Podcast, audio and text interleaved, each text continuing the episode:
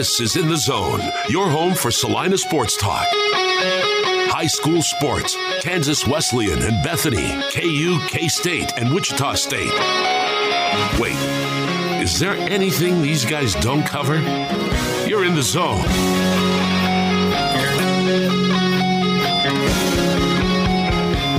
Welcome into a Monday edition of In the Zone here on Sports Radio 1150 KSAL. We are also live on the FM dial, as we often are, 106.7 FM.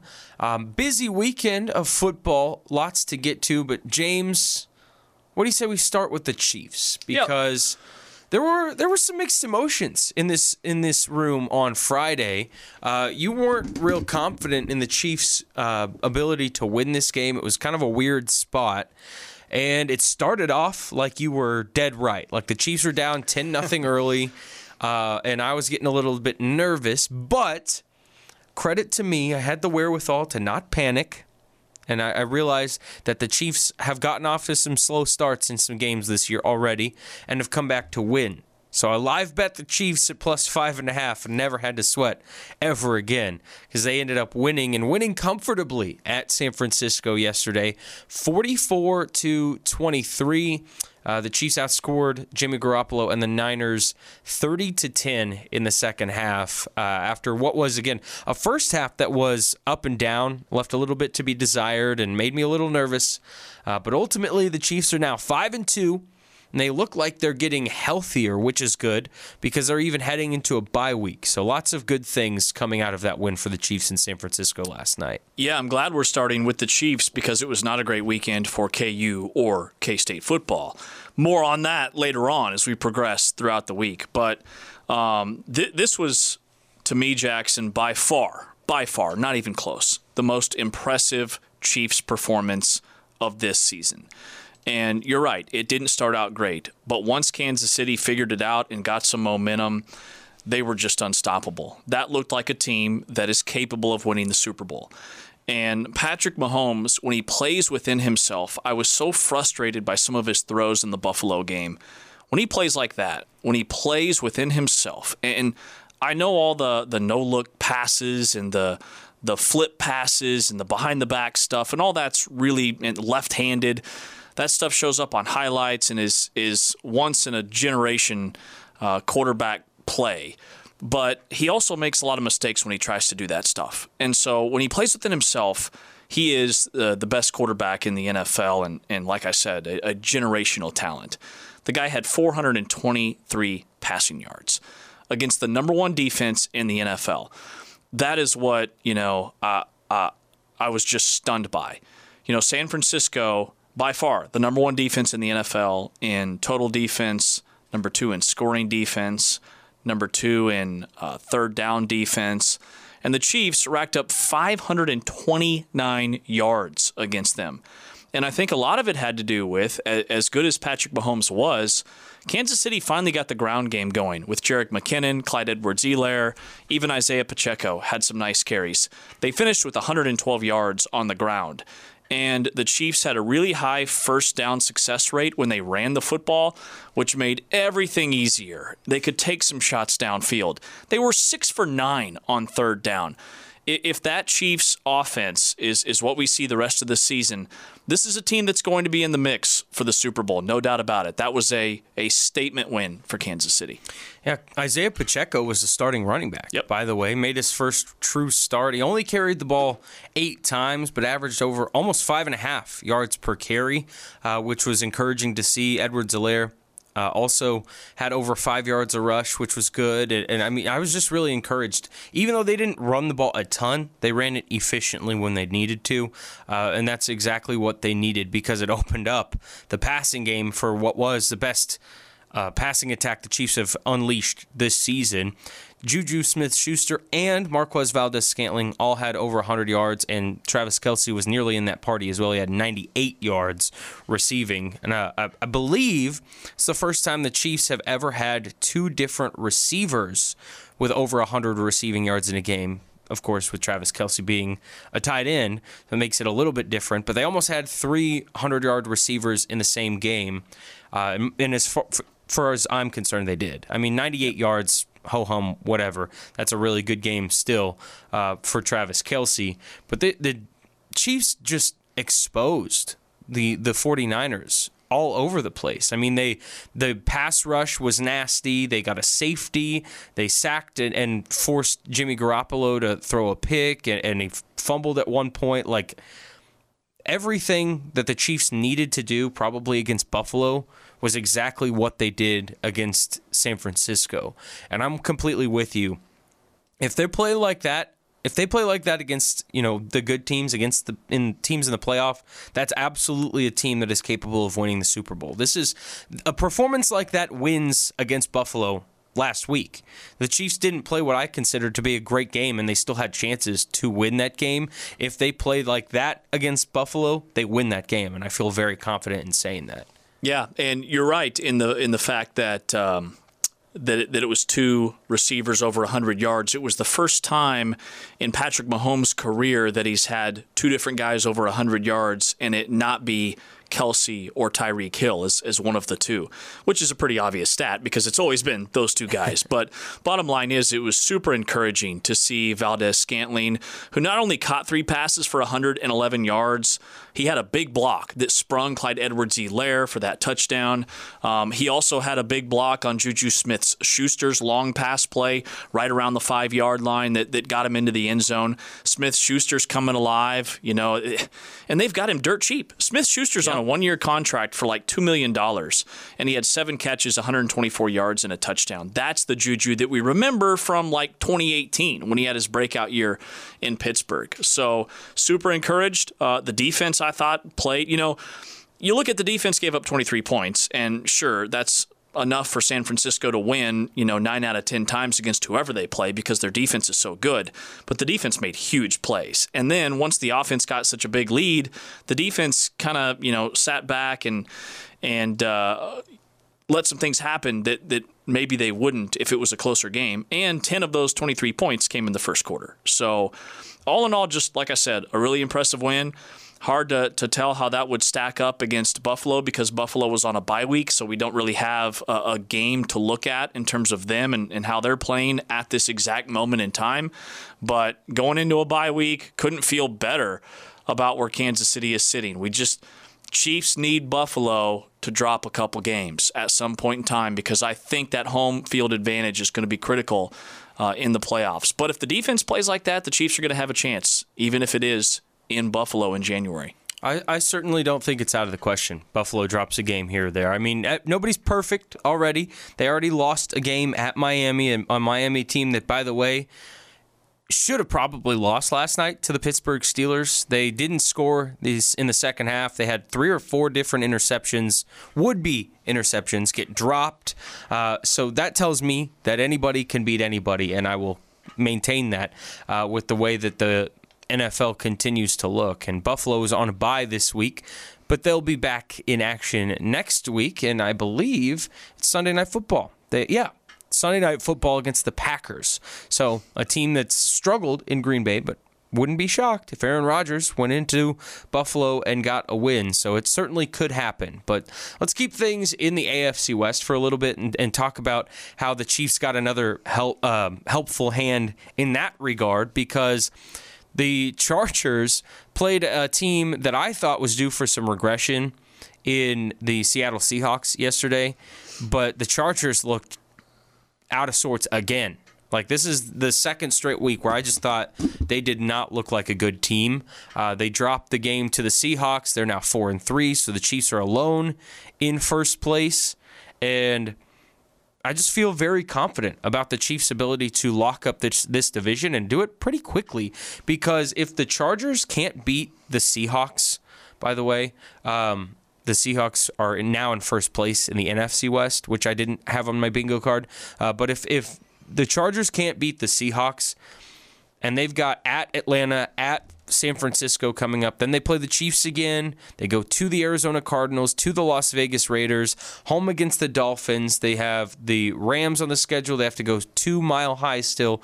Like, there's a couple more losses on that schedule right now.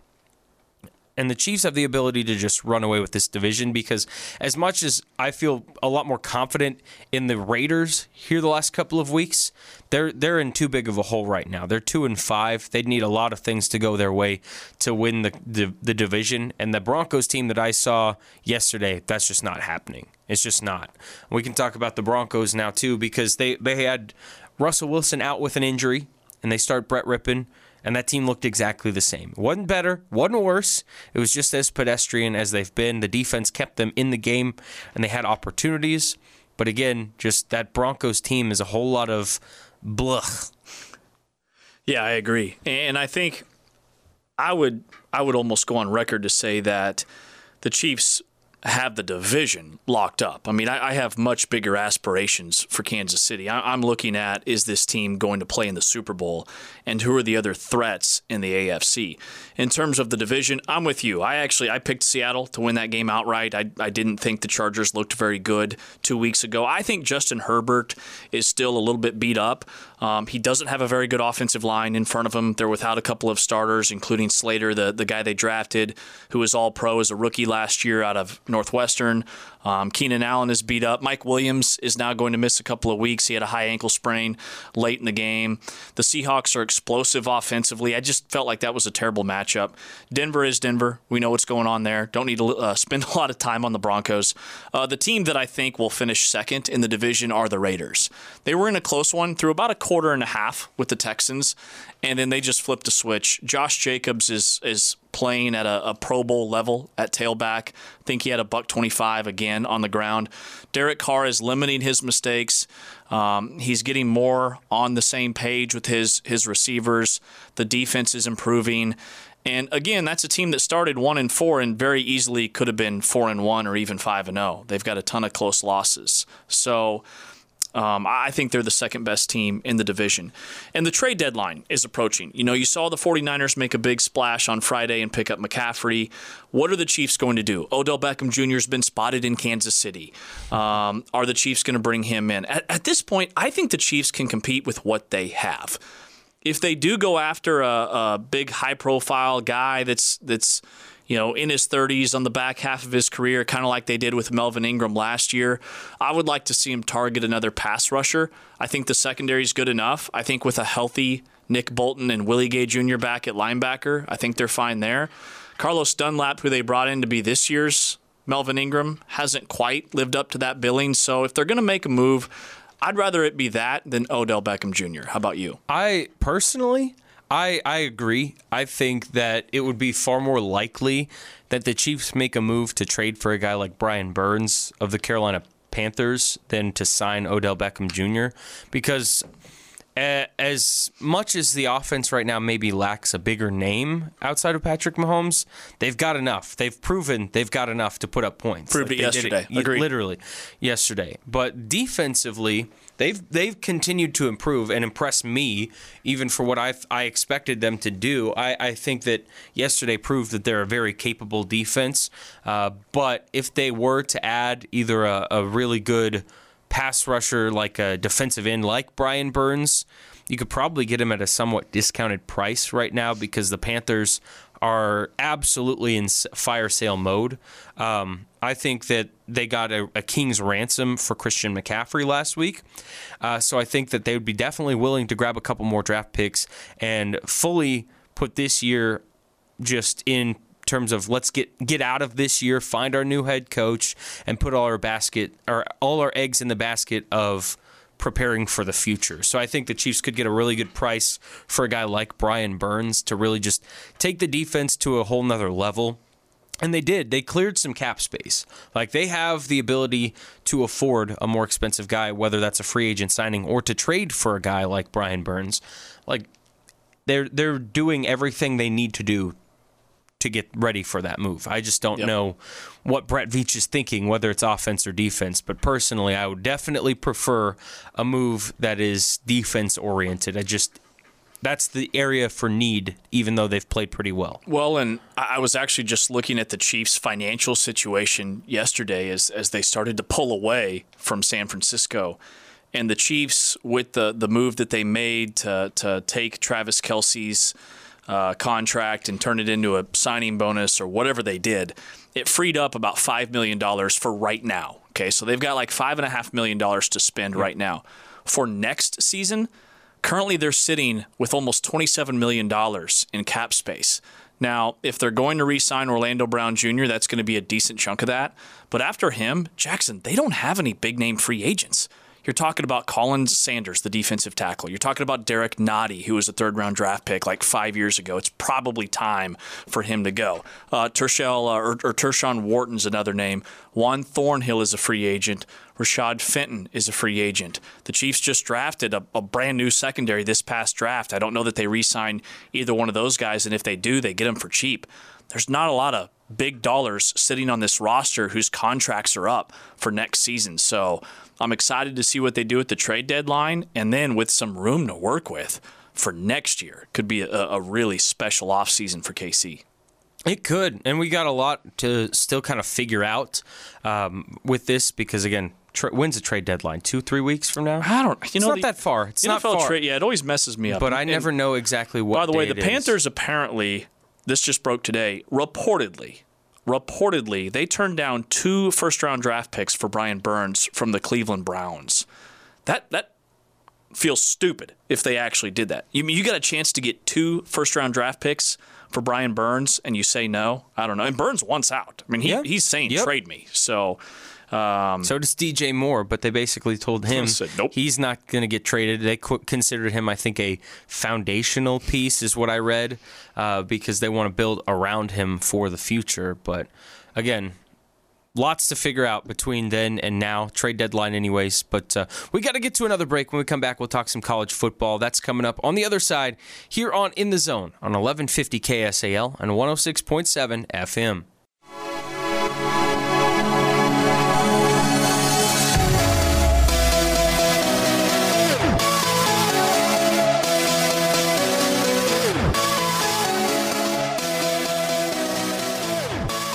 The Zone is powered by Spartan Roofing and Exteriors. They specialize in roofing, guttering, siding, windows, and doors for both commercial and residential work. You can visit SpartanRoofingandExteriors.com to schedule a free inspection or a project consultation today. That is SpartanRoofingandExteriors.com. Especially, by the way, with the weather um, being how it is today, how it's supposed to be in the coming weeks as we get deeper into fall, closer to winter, give them a call.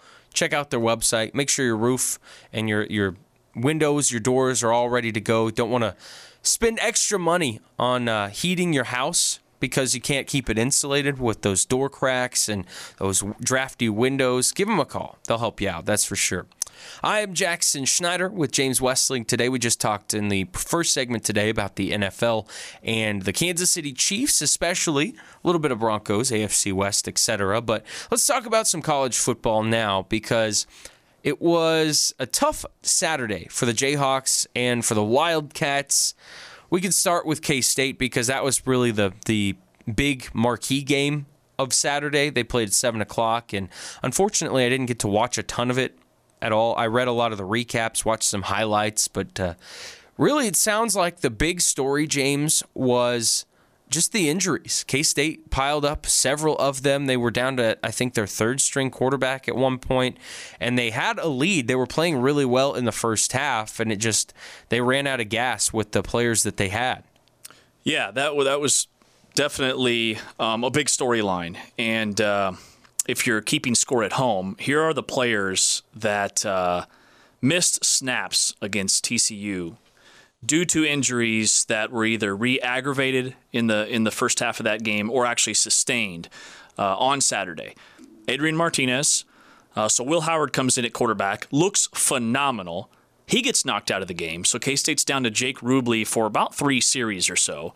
Uh, Deuce Vaughn, Daniel Green, K State's best defensive player um, outside of Anudike Uzomah, who is next on the list, by the way. Felix Anudike Uzomah, preseason Big 12 Defensive Player of the Year, only played about half the game. Josh Hayes, who's been K State's most reliable member of the secondary this season, missed most of the second half. Ben Sinnott, K State's fullback slash H back. Remember, Jax Dineen is already out for the year, uh, so you're down to your third string fullback. Um, and K State still somehow, some way, was at least competitive in the second half. Um, things that were frustrating, you know, just from a fan perspective, K State in the second half got super conservative offensively. Basically, just hand it to Deuce and, and hope that he can do something. TCU had eight, nine guys in the box at times, and K State was still running the ball. And that was even after Will Howard came back into the game. Um, but the bottom line is TCU, even though they've played against opponents' backup quarterbacks like for their last five games, um, and the one starter that played all the way through was Spencer Sanders, and he who was, a shell of himself in that second half. like sixty percent, yeah, of himself in the second half. Um, TCU scored a touchdown right before halftime to Yep. make it 28-17. Got the ball to start the third quarter, scored again to make it 28-24, and you felt things shift right there. Uh, something that it really just kind of bothered me about the the whole K State TCU, I guess, kind of unspoken rivalry that has developed is did you see that like the student section was just ridiculous at TCU?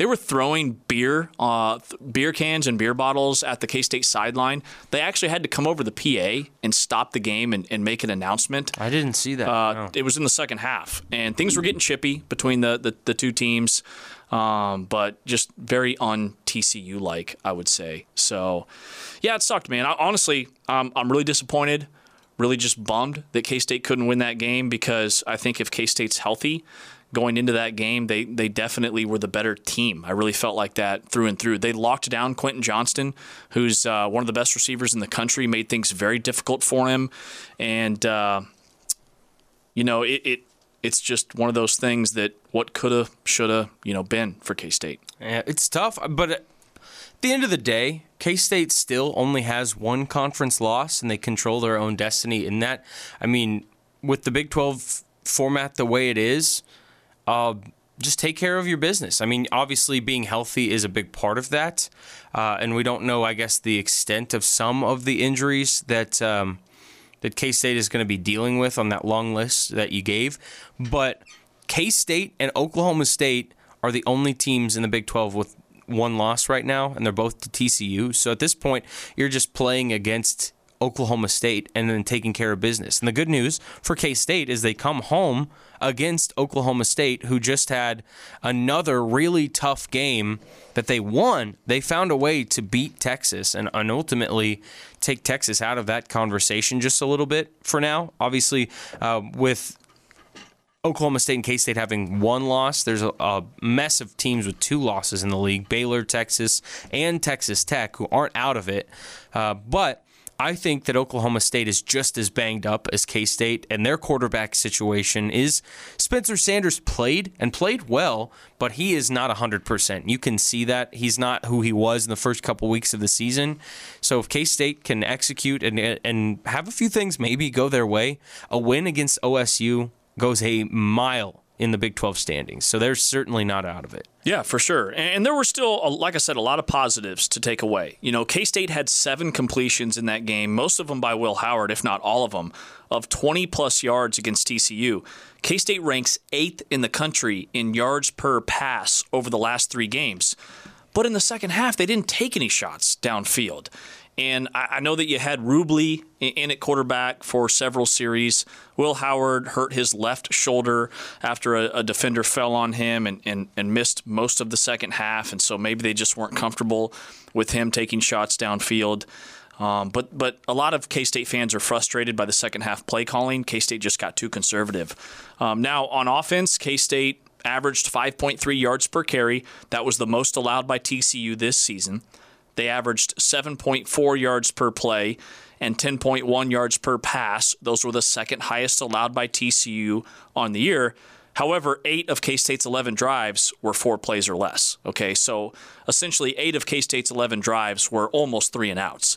Uh, the defense was just on the field way too much. And K State's defense actually played really well. Uh, they held TCU to a season low 3.8 yards per carry, um, a season low six yards per play. But in critical stages, the K State defense couldn't get off the field on third and fourth down. TCU was 12 for 23 on third and fourth down on Saturday. Um, and K State had been really good this season. I think a lot of that was not having Anudike Uzomah out there on some critical third and fourth downs, uh, not having Daniel Green at linebacker on the field on some critical third and fourth downs. Uh, those are veteran guys that make a lot of plays in those situations, and they were hurt in the second half. So now, you know, you're right. I think K State has a chance still to climb back and play in the Big 12 championship. Remember, it's the top two teams. There's no divisions. Yep. Uh, but they got they got to be healthy, and we didn't even know that Adrian Martinez was dinged up going into that game. Like uh, we were more worried about Deuce Vaughn. So K State's been pretty quiet in terms of their injury information, which I'm fine with, but uh, just means there's a lot of question marks surrounding all these injuries. On the Kansas side of things, they started that game down 28 to 3 and getting absolutely dominated. Baylor beat the snot out of Kansas in the first half, but the second half was completely different. KU outscored Baylor 20 to 7. They actually scored 20 in a row to get right back in that game uh, in the fourth quarter. Uh, but they needed one more stop to give themselves a chance, and they weren't able to do it. They ended up giving the, up that lone second half touchdown to Baylor for them to pull away for what was from a five point game to the 12 point game that it ended up being. Uh, but I will say, a little bit disappointing for Kansas. I, I, thought I would get we would get a little bit of a better showing, especially from their defense. Baylor has struggled at times this year offensively, and their quarterback situation was kind of a question mark. But uh, they just ran the ball all over Kansas, ran it everywhere, and they had no answer. And in the first half, at least, the second half was was much much better. But if Kansas were able to perform like that in the f- first half, it's a, I think it's a different game. Uh, but now Kansas has lost three straight. They head into a bye week this week before going back home to host Oklahoma State and uh, try as they might to get that elusive sixth win to secure a bowl game. But man, with every game that passes now, it gets a little bit more difficult for Kansas to get that sixth win. Yeah, and this was just an awful matchup for KU because Baylor's the best team in the league in the trenches. They have the best offensive line in the Big 12. They returned all five starters from last year's team that was a, a finalist for the Joe Moore Award, which goes to the nation's best offensive line group. It's a collective award. Uh, and again, like I said, they had all, all five starters back. Baylor rushed for 273 yards, had 437 yards of total offense. They dominated statistically, but to KU's credit, and I think, again, this says a lot about Lance Leipold and how this team fights. They didn't go away, and they just kept chipping away. And with six and a half minutes to go in the game, it was 28 23. And I actually thought with the momentum that KU had, they were going to win the football game. Um, but Baylor got some some big first downs on the ground. Baylor's not as strong, and you alluded to this with their quarterback Shapen, who's an okay quarterback, but he's not elite by any means. Baylor's not as strong at the skill positions as they've been the last five or ten years. But again, they're really good up front on the offensive line, and they're really strong on the defensive line. Held KU to 53 yards on the ground and only 288 yards of total offense, which is why again it was just a terrible matchup for KU because Baylor is so good in the trenches. Well, we got to get to another break again, but um, we'll talk more about K State and KU throughout the rest of the week. We'll have our regular guests, Brian Hanni and Wyatt Thompson, on to just continue those conversations. Uh, but yeah, tough weekend for the Cats and the Jayhawks. They both lose, uh, but more football will be played. We'll talk that about that uh, as the week goes on. But again, let's get to a break. When we come back, we've got more audio from Big 12 Basketball Media Day coming up right after this. He's James Westling. I'm Jackson Schneider, and this is In the Zone on 1150 KSAL and 106.7 FM.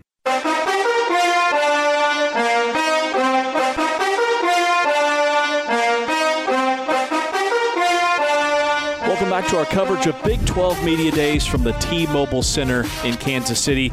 I'm James Westling, joined now by Kevin Lehman, who's a good friend and an analyst for ESPN. Kevin and I have done some games together on radio uh, the last couple of years, and Kevin is actually one of my broadcasting like core memories of when we did Iowa and Ohio State on radio, and I drove through one of the worst snowstorms that, that I've ever seen in my lifetime, like a foot of snow to try to get to the game. It took me over eight hours, what should have taken me maybe three or four, but somehow, some way, we got it done. We were on the phone. I was trying to give you what highway to avoid and what town to go around. But James, you had the equipment because we couldn't go on the Right. air unless you showed up. Because uh, and what'd you write about thirty minutes before tip? Yeah, yeah, and there was no backup plan. I mean, No. you couldn't have just called in. I mean, it was it had to happen, If I- and if I uh, remember that day, Ohio State beat Iowa it was a great game. in game. Iowa City. Great game. and it went right down to the wire. But they shut down the interstate. I mean, they completely shut down the interstate. what is that that runs across uh, I eighty. I eighty, and I, I ended up having to take all these back roads and my little Toyota Camp. But we made it. We got it. We got it. It wasn't like you had a four No. four wheel drive vehicle No. either. I remember I was trying to get you around Newton somehow. Yes. I got a map and I'm saying, dude, you got to take a left here. Highway six. Oh yeah, I still I took some pictures of that trip, and uh, I still I share that story as many times as I can. I, I tell you what, James, that happens more than you think. Yeah. In the state of Iowa. When Oh, I wind believe it. starts blowing. I that believe it. snow comes in. Yeah. You got to love your basketball in that state. Well, you shouldn't have to worry about that today. How long of a trip was this for you coming down from? Uh, like four and a half from Okay. Iowa City. okay, I live just a little bit north of Iowa City, in North, little town of North Liberty. So I come down here every year.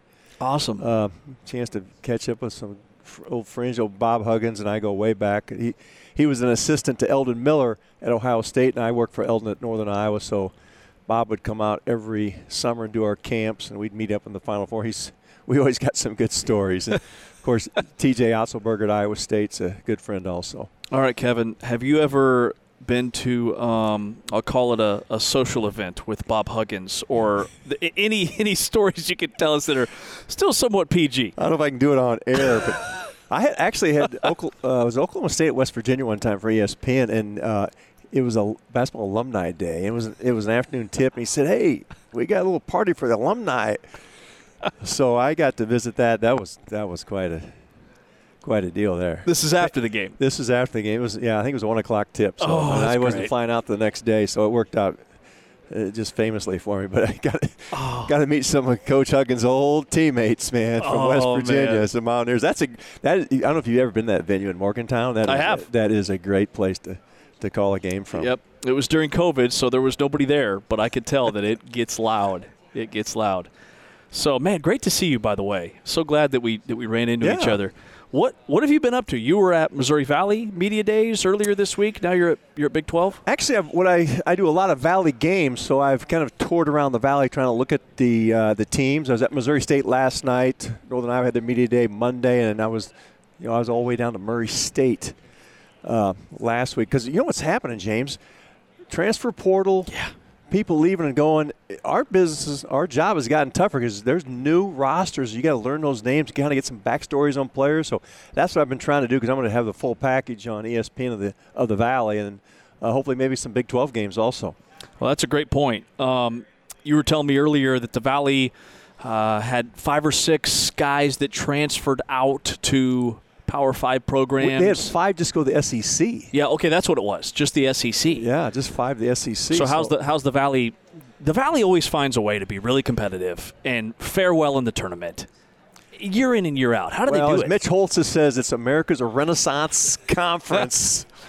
uh, yeah, that's that league has reinvented themselves a number of, of times, and what's interesting is Loyola leaves for the A10, but the league's better because they've added Belmont and Murray State along with UIC. So you've got two basketball-centric schools in Murray State and Belmont leading this, uh, joining the Valley. And I think it's a huge year for the Valley because they need to get back to being a multiple bid league. Uh, so they've got, uh, and that's always been a battle ever since Wichita State and Creighton left. So it'd be a interesting year to, to follow the Valley. do you think that they can get back to a multiple bid league? I really do. What ha- what has to happen uh, is those leagues in the bottom have to up their schedule and, and get their net higher because what's hurting it is if you're if you're playing a league at the bottom, uh, the, the net suffers drastically if you're playing a big a game in February because it's, it's so tough for those. What, what's happening? You know, I coached at Northern Iowa, and back when I coached there, James, we had a home and home with University of Iowa. Yep. We had a home and home with Iowa State. Yep. Even had a home and home with Nebraska. Those days are gone. So for those teams to get uh, a major conference opponent, got to meet them in a neutral court. You got to go play at their place.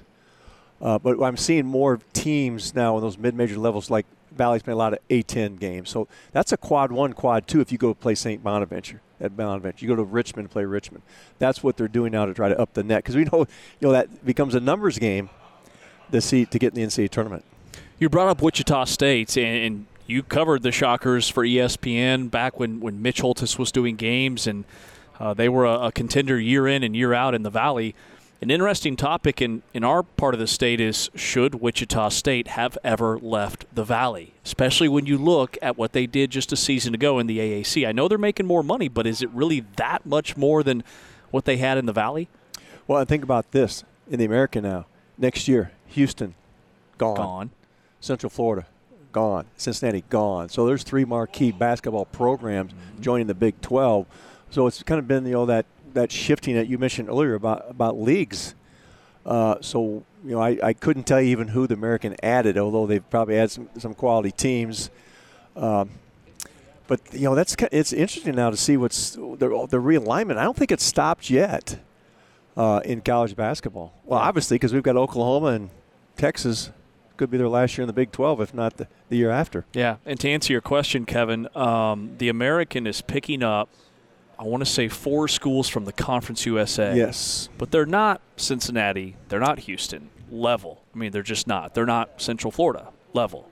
Um, so, yeah, it'll be interesting to see how, how that all plays out. Well, James, if you do the metrics and you put Houston last yeah, year. Yeah, they're bringing in six. Here's the six UAB, Charlotte, FAU, North Texas, Rice, and UTSA. Yeah, so the question is Does Wichita State wish they were still in the Valley? Right. Because they don't have football. Right. So now you put yourself back in a basketball centric league, which the Valley is. Yep. But, but it, let me throw this metric on you. I heard this last year that if you would have added Houston, Cincinnati, Central Florida, BYU to the Big 12 last year, and you know how hard, good their metrics are as a league, would even have been better last year if you add those teams. Yeah. So you're going to look at a Big 12 that's going to be even stronger in the future when they bring in those additions. Well, and, and that's talking with Kevin Lehman. He's a, an analyst for ESPN on TV.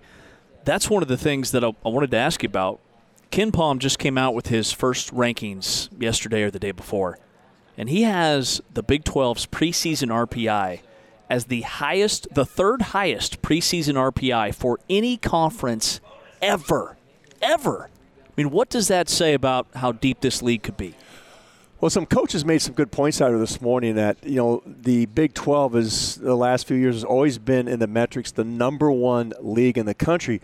But now they've proved it on the court. Bill Self even made that comment by winning back to back national championships with Kansas this past 2022 and Baylor before that. Even if you go back, they've had the last three years teams in the in the Final Four.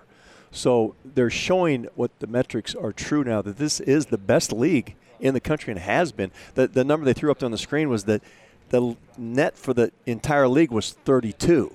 The next highest, 57. Oh, wow. So that's the big difference in, in the Big 12 and how strong a league that is compared to the rest of the, those major conferences in the country. When we look at this league and the preseason rankings and the polls and the teams 1 through 10, you know, it's it's probably Kansas and Baylor at the top. But we were trying to figure out, I mean, who's going to be the worst team in the league? Like, I mean, there's just the, the, floor is still so high for this conference. That's what makes it so good as a league because uh, just what we talked about, the Valley has problems and when you play bottom teams in the bottom. It hurts your net. It doesn't happen in the Big 12. I mean, you're going to go up against you know K State, West Virginia. That's a battle. And look at last year, Iowa State, finished seventh, Sweet 16 team.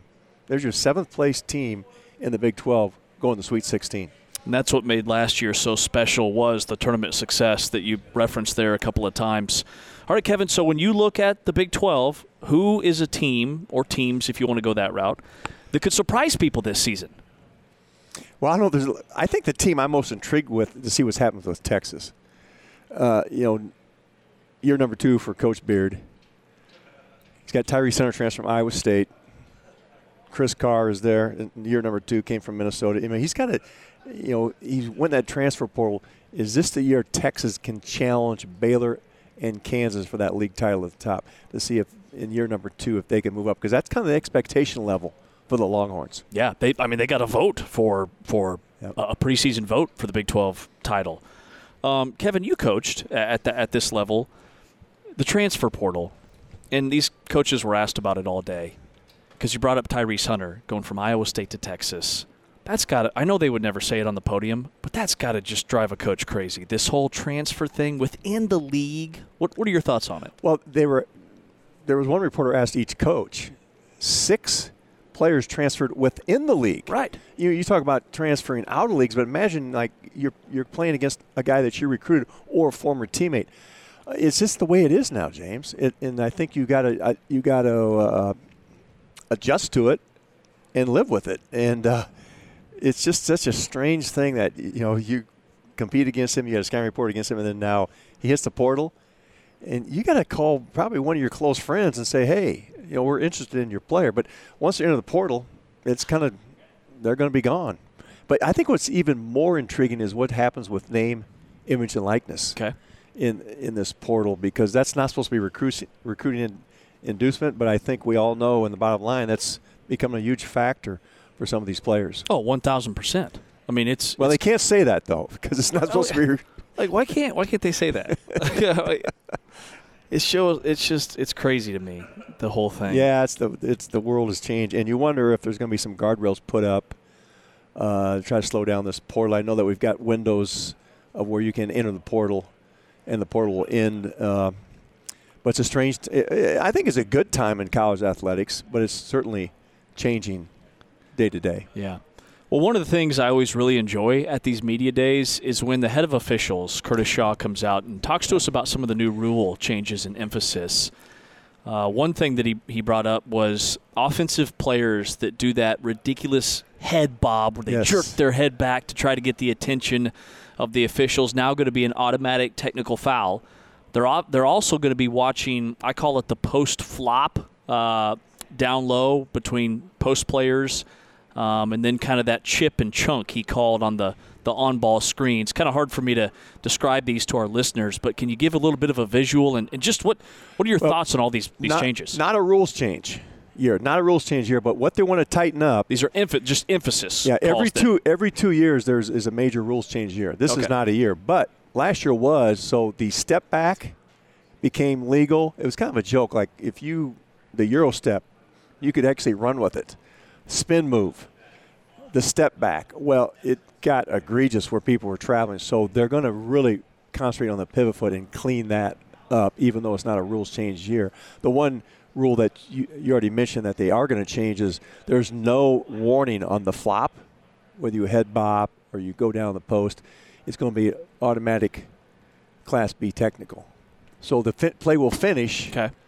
And say I bop my head and I got the ball and I shoot one in and score it. We're going to count the bucket. It's going to you're going to shoot uh, the opponent's going to shoot a one free throw. Then they're going to get point of interruption. They'll get the ball out of bounds. The other thing I liked, he, he brought up, I think I wrote down chip and chunk were two Yeah. of the words he used on the on ball screens, which will help the offense more because you do see that sometimes. Guys will just ride a guy on those on ball screens all the way, almost out to midcourt at times. And it's like, what can the offensive player do?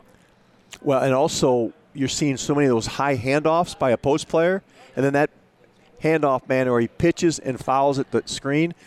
Much more emphasis on making that a legal screen, because I think what his comment was, the handoff man has no rights. So once he hands off, he can't stick his shoulder into that defender. Yeah. Uh, stick his you know set a screen unless he's got some room to move. So I think that what we're seeing is more off uh, emphasis on freedom of movement, which they say every year. Uh, but I think this year you're going to see this follow through throughout the season, which should make the game a little more free flowing and more advantage to the offense.